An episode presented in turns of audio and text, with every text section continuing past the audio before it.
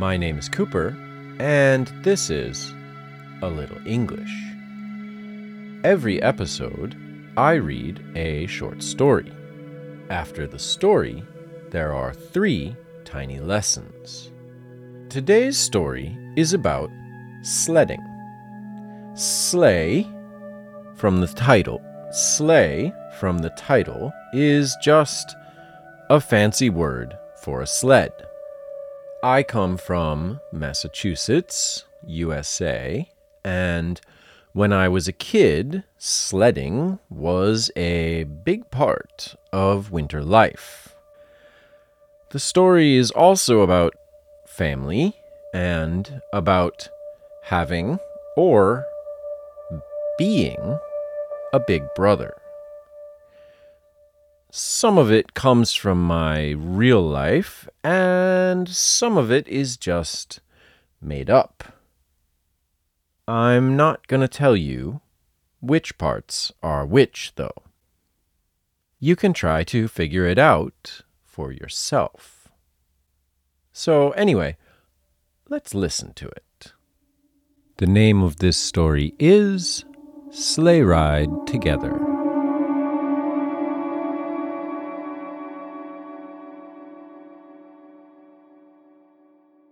Don't worry, said Kevin. We used to come here every year on Christmas break. Who's we? Me and the guys, Mark and Ben and Tommy. Tommy, who broke his arm crashing this same sled in seventh grade? That Tommy? Yeah. And he was always the first one calling me up and asking me to bring it out. He knows how awesome it is. And with that, Kevin carefully laid the sled down in the middle of the trail, straddled it slowly, and sat down.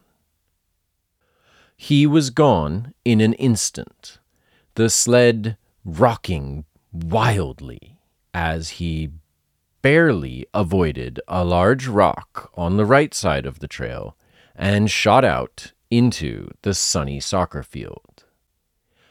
As he slid under the goalposts at the far end of the field, Kevin popped up off the sled, jumping up and down. He was tiny from this far away, no bigger than her finger. He was waving his arms, probably yelling something, but she couldn't hear. It took nearly 10 minutes for him to haul the sled back up. His wool hat was coated with snow. His cheeks were red, and his smile was enormous. Go, he said. It's so awesome. Mandy's hands were shaking as she took the bright red plastic sled. She hadn't ridden it since elementary school, but she remembered it well. She knew that the tiniest error could bang her into a tree or dump her out onto a rock, especially since Tommy's famous crash had ripped the safety belt off. She tried to pick out a safe route and sat down, holding tight to the sides of the sled. She felt Kevin's boot against her back, but she had no time to say anything before he pushed her with his leg, and she was flying. There was no time to think, no time to breathe. Her cheeks hurt, and she could hear the bottom of the sled scraping along the packed snow and ice of the sledding trail. Pine needles stung her face, and the wind froze her eyes. When the sled got to the bottom of the hill and soared out into the warm sun and wide open field, she realized that her eyes were closed. She opened them as she sped across the field, barely slowing down until she, too, had arrived near the goalposts. She was alive. She was free and nothing could touch her. He was right. It was awesome. The sunlight bounced off the perfect, icy crust of the snow directly into Mandy's eyes, blinding her. She held one gloved hand up to guard against the glare, and grabbed the rope with the other. She started back towards the hill, her feet crunching through the thin sheet of ice into the fluffy snow beneath, dragging their sled behind her. She was going to murder her older brother. You idiot, she shouted when she got to the top. You can't do that to someone on this sled. You remember what happened to Tommy? Ugh, come on, come on, he said. You're fine. You did a great job. If you push me like that again, I am going to throw you off this hill myself, Kevin. I swear to God. Okay. Okay. I promise. They sledded for hours each time starting a little higher, going a little faster, a little less in control of the sled. It was only 4 p.m., but the sun was already close to the trees around their old elementary school the shadows growing long on the snow. The soccer field was marked with dozens of fresh paths, each a little longer than the last, reaching out closer and closer to the street. Just one more? he asked her. Let's go together, she said. Then Neither of us has to wait at the bottom or walk down from the top of the hill. Okay, Kevin smiled. Like the old days. Kevin sat in the back of the sled, and Mandy sat between her big brother's legs. They both kept their feet outside the sled holding it in place in the snow and ice. Are you ready? he asked her. Ready. He wrapped his arms around her, and she was safe for just one moment. Three, two, one, go! The sled shot forward as they both brought their legs in. Pine trees, rocks, bits of greenery flew past them. Mandy screamed, terrified, but thrilled. She kept her eyes open, focused on the mouth of the trail, the point where the forest ended and the fields began, where they would fly out into the sun, and then they could go home and have hot chocolate. The tree stump was only a few centimeters around and barely stuck out of the snow at all. The school's gardeners must have cut it down in the autumn, preparing for the winter. Anyone could have missed it. They were going full speed when the bottom of the sled hit the stump. Mandy was in the air before she knew what was happening. Kevin was below her, and then he was above her. Blue sky and white snow and brown, dead winter forest spun around her like a kaleidoscope.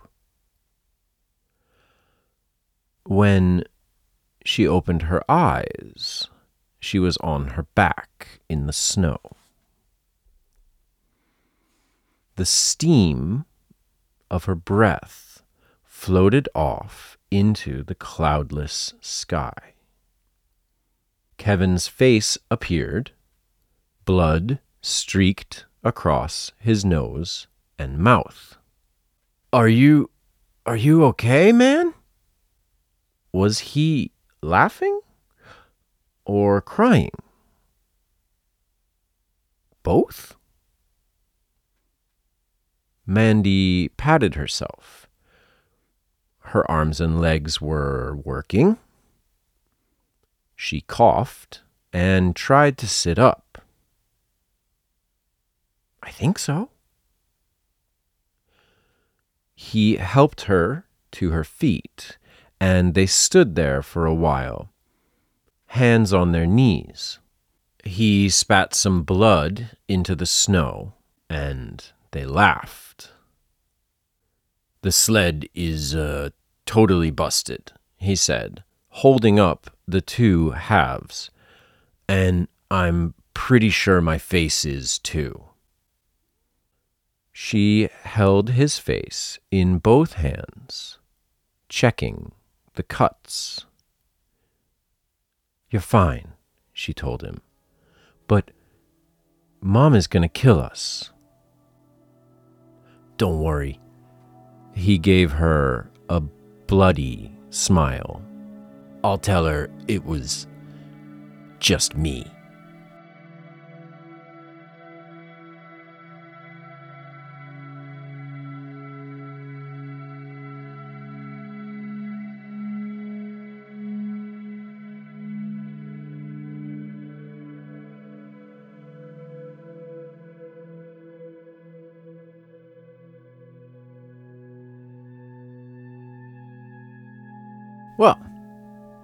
What do you think? Is Kevin a good older brother or a bad one? If you ask me, nobody is all good or all bad with their family. We all make mistakes. We do things we don't really mean to. Sometimes we hurt each other and we don't even know why. That's just part of being family. But so is apologizing, and so is forgiving family members when they do stupid stuff, like kicking their little sister down a mountain. Let's do some lessons. The big picture is cold and snowy today. Where are they sledding? I mentioned it only once. See if you can find it. They are in their hometown, on a hill near their elementary school. They're quite a bit older than that now, but a good sledding hill is hard to find. Can you dance in the dictionary disco when it's this cold outside?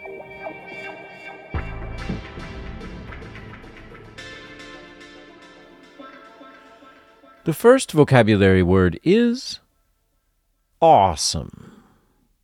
And this is such a great word. See, in English, awe is like a feeling of respect and wonder mixed with fear. Like if you met an angel or something, you'd feel awe. So awesome originally meant something that makes you feel respect and wonder and fear.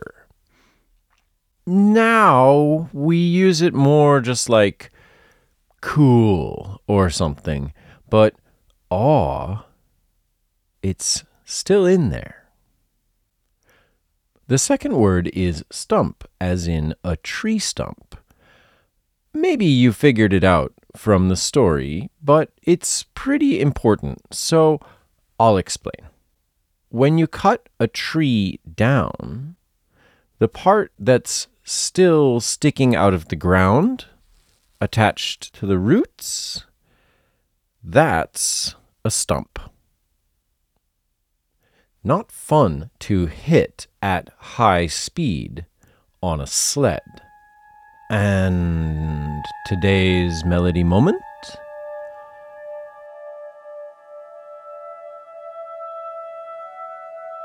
We talked about mmm a couple weeks ago. How about mmm? They're pretty close sounds. This one is usually spelled with an N. So, what's the big difference between mm and mm? There are actually two. The first one is with mm, you gotta keep your lips open. The second is your tongue. To make mm correctly, your tongue has to touch the top of your mouth near the front, but not on your teeth. So, like the word man. You start with lips closed and your tongue just kind of chilling, and you end with your lips open and tongue up. Try it. Man. Man. Let's do the credits.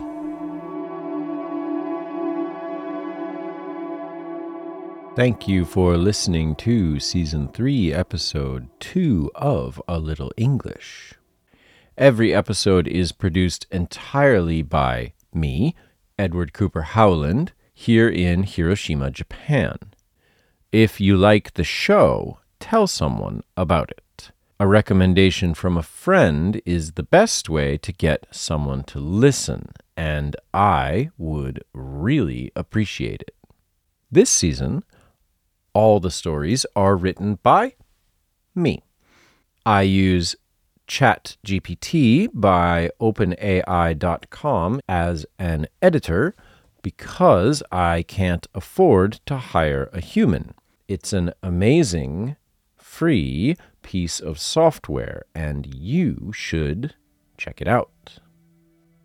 Again, thank you so much for listening. For now, be kind to yourselves and to each other.